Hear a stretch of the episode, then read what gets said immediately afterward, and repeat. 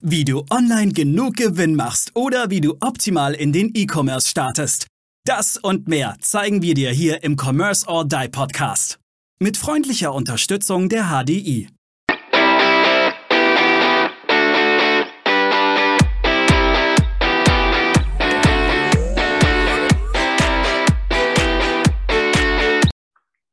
Hallo und herzlich willkommen zur nächsten Commerce or Die Online Podcast Folge. Und heute ein bisschen eine andere Situation. Aaron und ich sitzen normalerweise immer weit getrennt voneinander, aber heute sitzen wir mal direkt nebeneinander. Moin. Hi. Und wir haben heute einen wirklich hochinteressanten Gast für euch dabei. Er ist, er ist Mitte 20, hat aber in seinen jungen Jahren geschafft, eine der drittgrößten Amazon-Marketing-Agenturen aufzubauen und hat mittlerweile über 60 Angestellte. Also ich muss ja wirklich sagen, lieber Moritz, Heller, hi, grüß dich. Hallöchen, freue mich sehr, dass ich äh, dabei sein kann, nachdem wir jetzt ja schon seit ein oder zwei Monaten versuchen zusammenzukommen für den Podcast. Bin ich sehr, sehr, sehr happy, dass es heute, dass es heute gemeinsam schaffen. Und dann auch ja. noch mit euch beiden äh, live in einem Raum. Da bin ich mir geehrt. Ja, du weißt ja, es ist drei Geschäftsführer in ein Meeting zu kriegen. Das ist ja. eine Vollkatastrophe. Das ist, äh, wird sich auch, glaube ich, nie ändern. Aber Moritz, wir müssen da tatsächlich mal über deine eFly Amazon sprechen heute.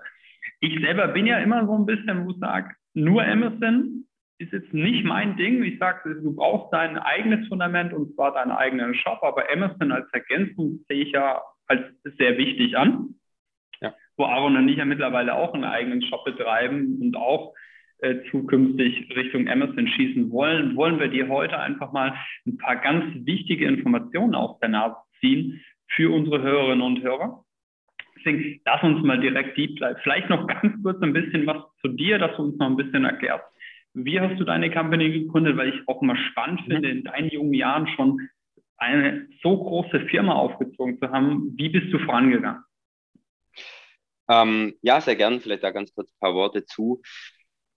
Ganz kurz vorab, ich mache jetzt tatsächlich im 18 Jahr Amazon Marketing. Ich habe ungefähr da begonnen, wo die ersten Werbekampagnen ähm, bei Amazon überhaupt rausgekommen sind. Damals noch rein automatische Werbekampagnen, so wie wir es ja heute bei Otto oder Ähnlichem kennen.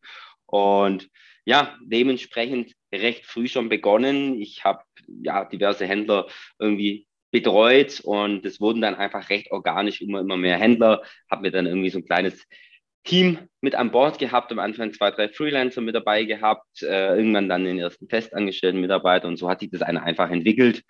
Und ja, jetzt die letzten zwei, drei, vier Jahre dann natürlich noch massiv äh, weiter skaliert, ähm, speziell natürlich auch durch diesen übernatürlichen Corona-Boost, Covid-Boost, der uns, äh, kann man, ja, definitiv äh, zugute kam. Ähm, Genau. Ja, so es gab. Ja, es gab definitiv, ich sage jetzt mal gerade auf unserer Seite, relativ viele Gewinner, was Corona anging. Also wir haben jetzt natürlich auch viele im Bekanntenkreis, die waren absolute Corona-Verlierer. Ja. Da tut es mir auch wirklich leid, aber ich denke, gerade wie wir zu dritt hier sitzen, äh, gehören wir definitiv zu den Profiteuren. Das muss man ganz offen und ehrlich sagen. Aber ähm, richtiges Business anscheinend ausgesucht. Wie, wie hat sich denn jetzt speziell, du hast es gerade gesagt, äh, Covid oder Corona, wie hat sich denn aus deiner Sicht äh, das Amazon Marketing in dieser Zeit verändert? Oder das Marketing auf Amazon? Also initial war es so, dass äh, sehr viele erstmal verhalten waren ähm, mit Budgets und allem drum und dran. Ähm, dann hat sich aber einfach schlicht und ergreifend sehr schnell dahingehend weiterentwickelt, äh, dass einfach die Nachfrage von einem Retail, von einem stationären etc. zu einem Onlinehandel gegangen ist. Äh, alles spätestens dann, äh, als die Baumärkte und Co. zu waren. Und dementsprechend wurden dann auch sehr viele Händler einfach sehr schnell out of stock und dann waren noch die Lieferkettenprobleme etc. etc. vorhanden, was das Ganze etwas ja, ein bisschen drunter und drüber gestaltet hat. Ähm, dementsprechend musste man einfach in den Werbekampagne oder im gesamten Marketing, speziell natürlich in Werbekampagne, einfach sehr, sehr, sehr viel agiler arbeiten. Ähm, ich musste ein viel sukzessiveres Monitoring betreiben, was äh, Konkurrenten angeht. Ähm, dementsprechend meine Werbekampagnen an, äh, aussteuern, sowohl als auch natürlich bezogen auf mein eigenes Produktportfolio. Ähm, aber das war eigentlich der Hauptunterschied. Ich musste einfach deutlich agiler, deutlich schneller ähm, reagieren und deutlich äh, sukzessiver monitoren irgendwo. Okay, ähm, jetzt hast du gerade was relativ Wichtiges gesagt. Ähm, viele Kunden haben eigentlich völlig falsch geplant, weil sie eben gedacht haben, da passiert nicht so viel und auf einmal gab es aber eine massive Verschiebung im E-Commerce-Bereich. Ich meine, wenn man sich die Zahlen anschaut, das Wachstum war ja 20, von 2019 auf 2020 schon enorm, auf 2021 noch, noch mal stärker. Ja. Das wird sich auch, ich denke, den Trend werden wir weiterführen. Also wir werden irgendwann wahrscheinlich 50-50 ähm, haben, E-Commerce und Retail. Bin ich fest von überzeugt, dass es, dass es die Richtung geht, sukzessiv. Aber wie sind deine Händler umgegangen tatsächlich, dass die out of stock gelaufen sind und dann auch natürlich jetzt die Probleme bekommen haben, weil ich gehe davon aus, viele haben aus China ähm, Sachen äh, bestellt. Klassisches Dropshipment-Thema wird ja, ist ja mit, äh, gerade mit Amazon auch äh, sehr beliebt. Wie sind die Kunden mit umgegangen? Haben die andere Händler gesucht oder andere Retailer? Wie, was hast du mitbekommen?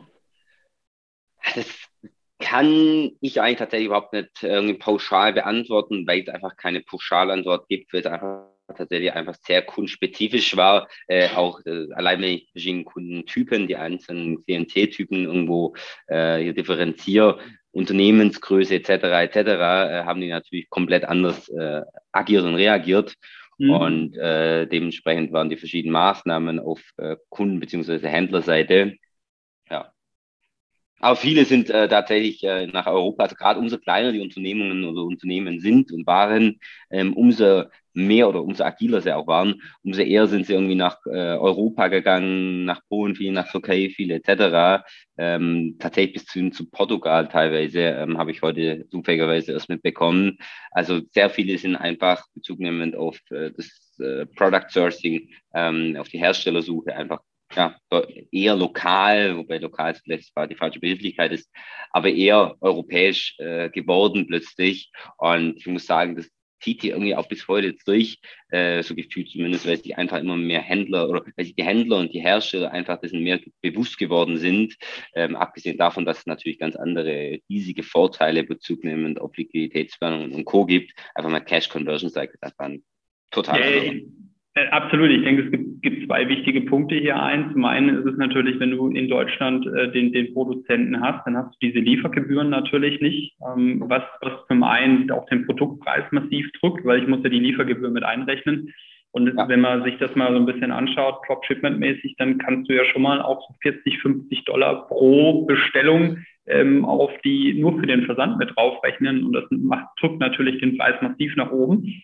Und zum anderen hast du natürlich auch das Thema Qualität, äh, die dann vielleicht auch nicht so gut ist, wenn sie aus China kommt. Wobei auch da kommt mittlerweile sehr gute Ware her, muss man sagen. Und ich, ich denke, viele haben halt das Thema, dass sie, dass sie auch nochmal Angst haben, weil Corona ist ja immer noch nicht vorbei. Ich meine, äh, es ist immer noch das, und wenn ich mir Shanghai momentan anschaue, ja. die Chinesen fahren immer noch eine, äh, eine Null-Toleranz-Schiene und, und, und schließen ja ganze Städte, weil da ein paar Fälle sind. Ne? Und hunderte Schiffe warten vor dem Hafen gelöscht zu werden ja, oder auch in den Hafen rein zu können, um, um neuere Container und so weiter aufzuladen. Wie hat sich denn aus deiner Erfahrung das Thema, ich nenne es jetzt mal PPC, also Amazon PPC, die online, die, die bezahlte Werbung auf Amazon seit Covid verändert? Moment, erklär vielleicht auch nochmal ganz kurz, was PPC tatsächlich bedeutet für, für unsere Zuhörerinnen und Zuhörer, die wirklich keine Ahnung davon haben.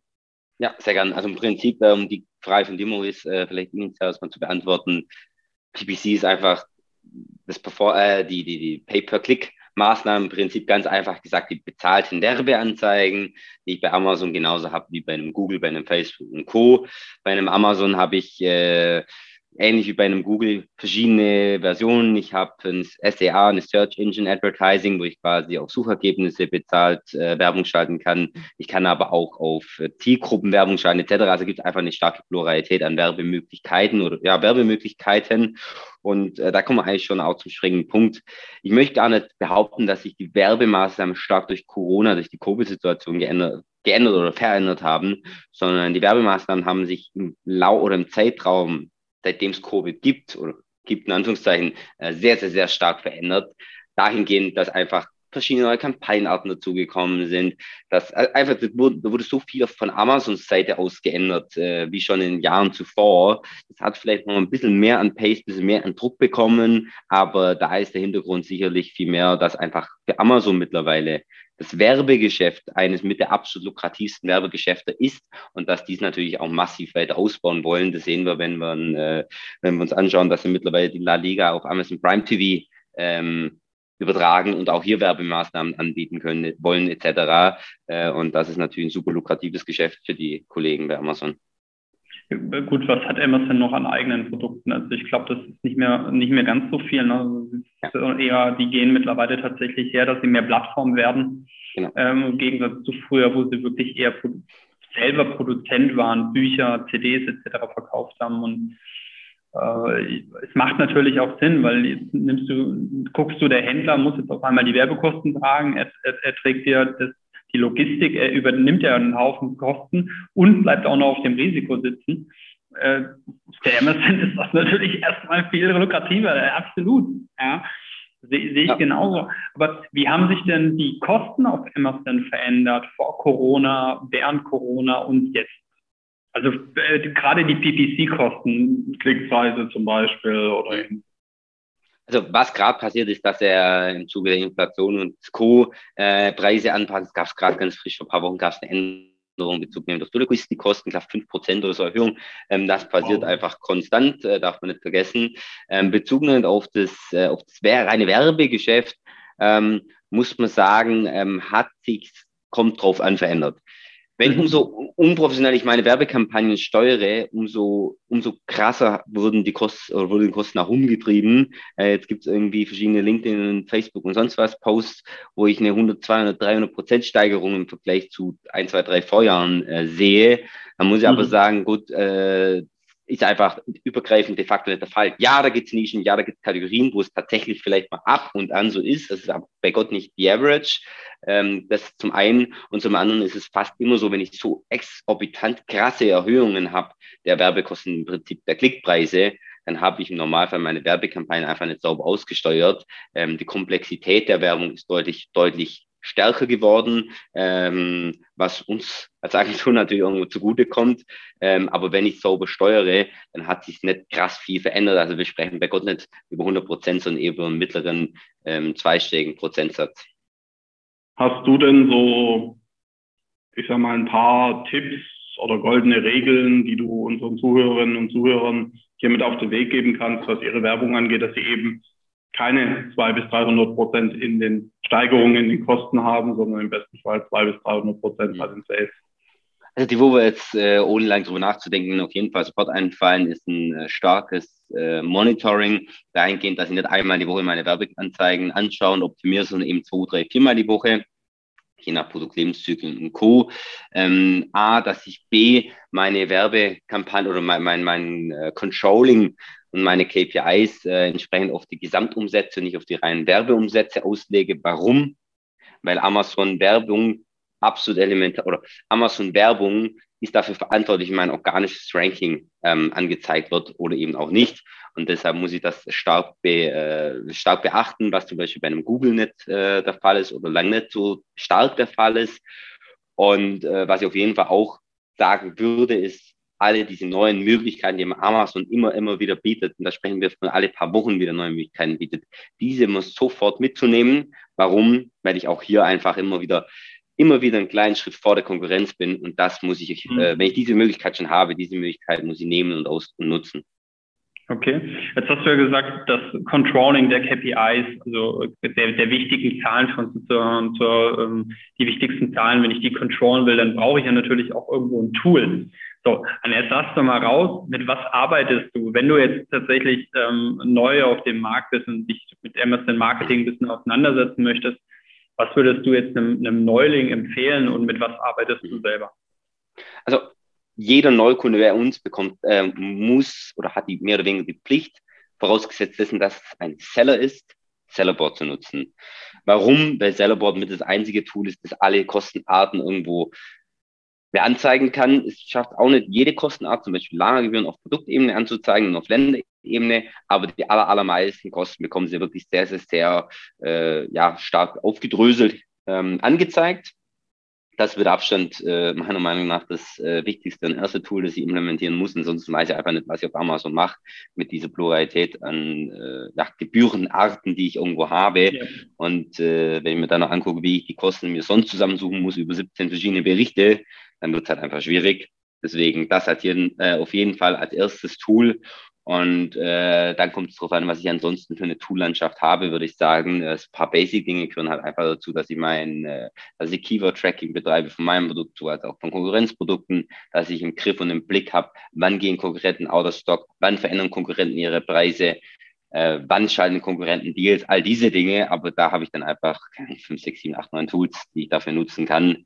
Ähm, bist du, wenn wir jetzt gerade, du hast gerade was Cooles gesagt, und zwar, ähm, ich weiß von einem relativ großen Schuhanbieter, äh, der auf Amazon verkauft, dass er die Preise eines Schuhs am, am Tag mehrere Tausende, wenn nicht sogar Hunderttausende Mal verändert.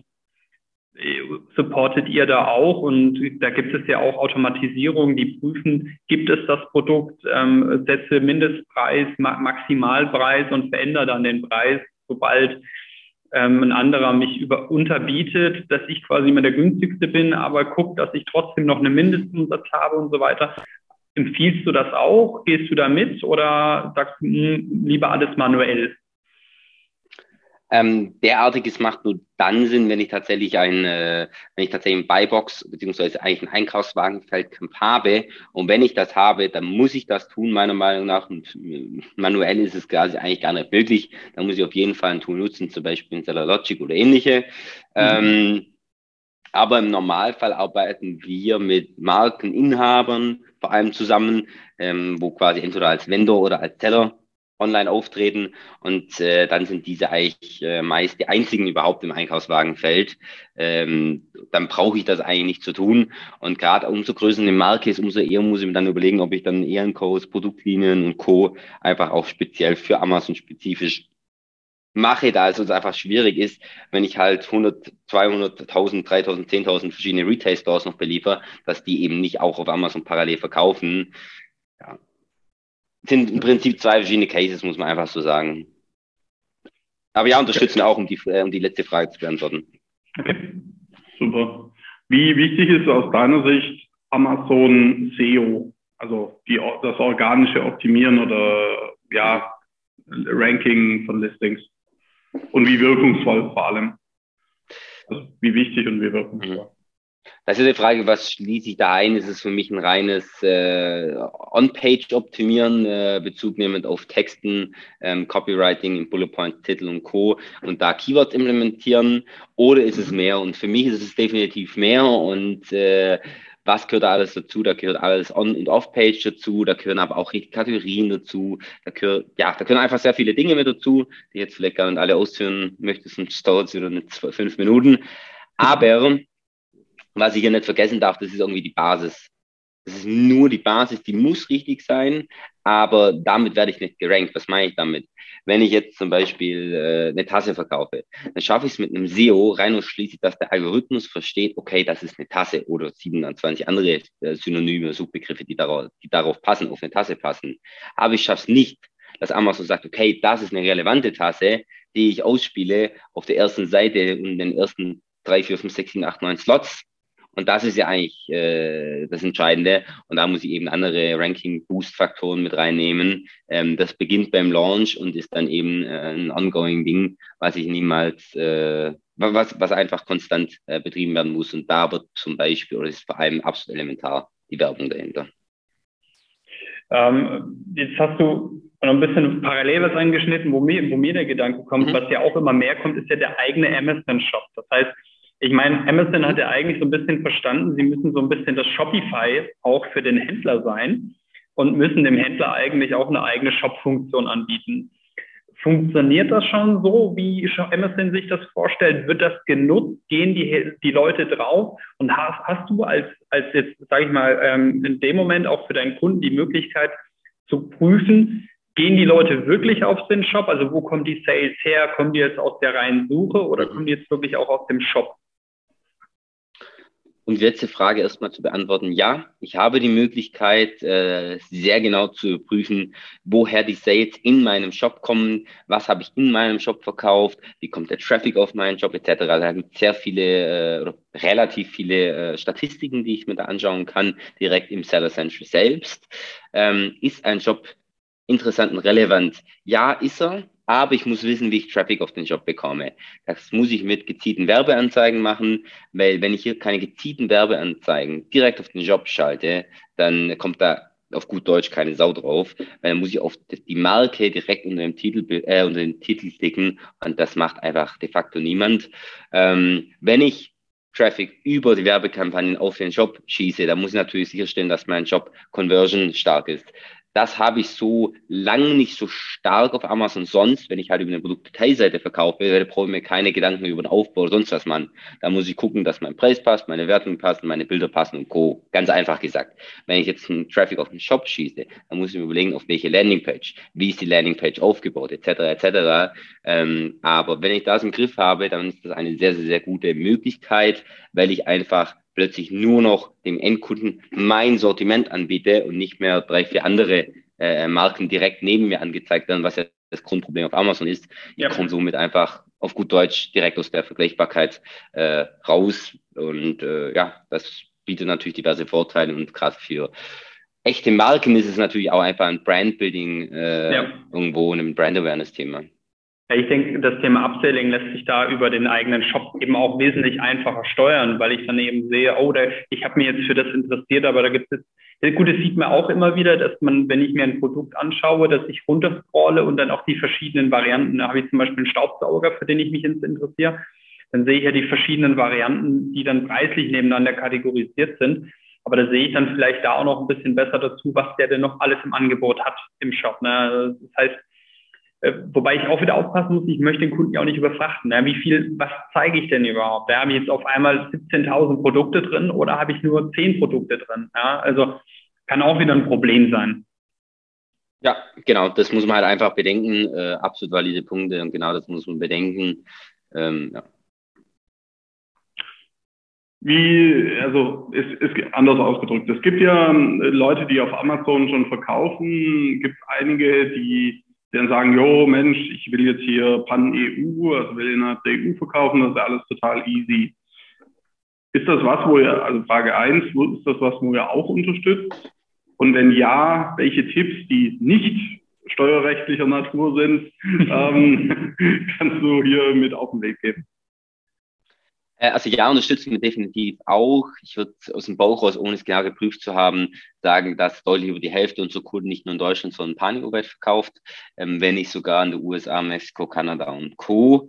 Ähm, warum machen die das? Weil es tatsächlich nicht so schwierig ist. Nicht so aufwendig und nicht so schwierig ist. Äh, allein machen, pff, super schwierig, aber hier gibt es durchaus äh, sehr gute Dienstleister, arbeiten wir in dem Sinne direkt mit Textu zusammen, die das für relativ wenig Geld sehr, sehr, sehr äh, effizient, sehr, sehr, sehr einfach für mich abbilden.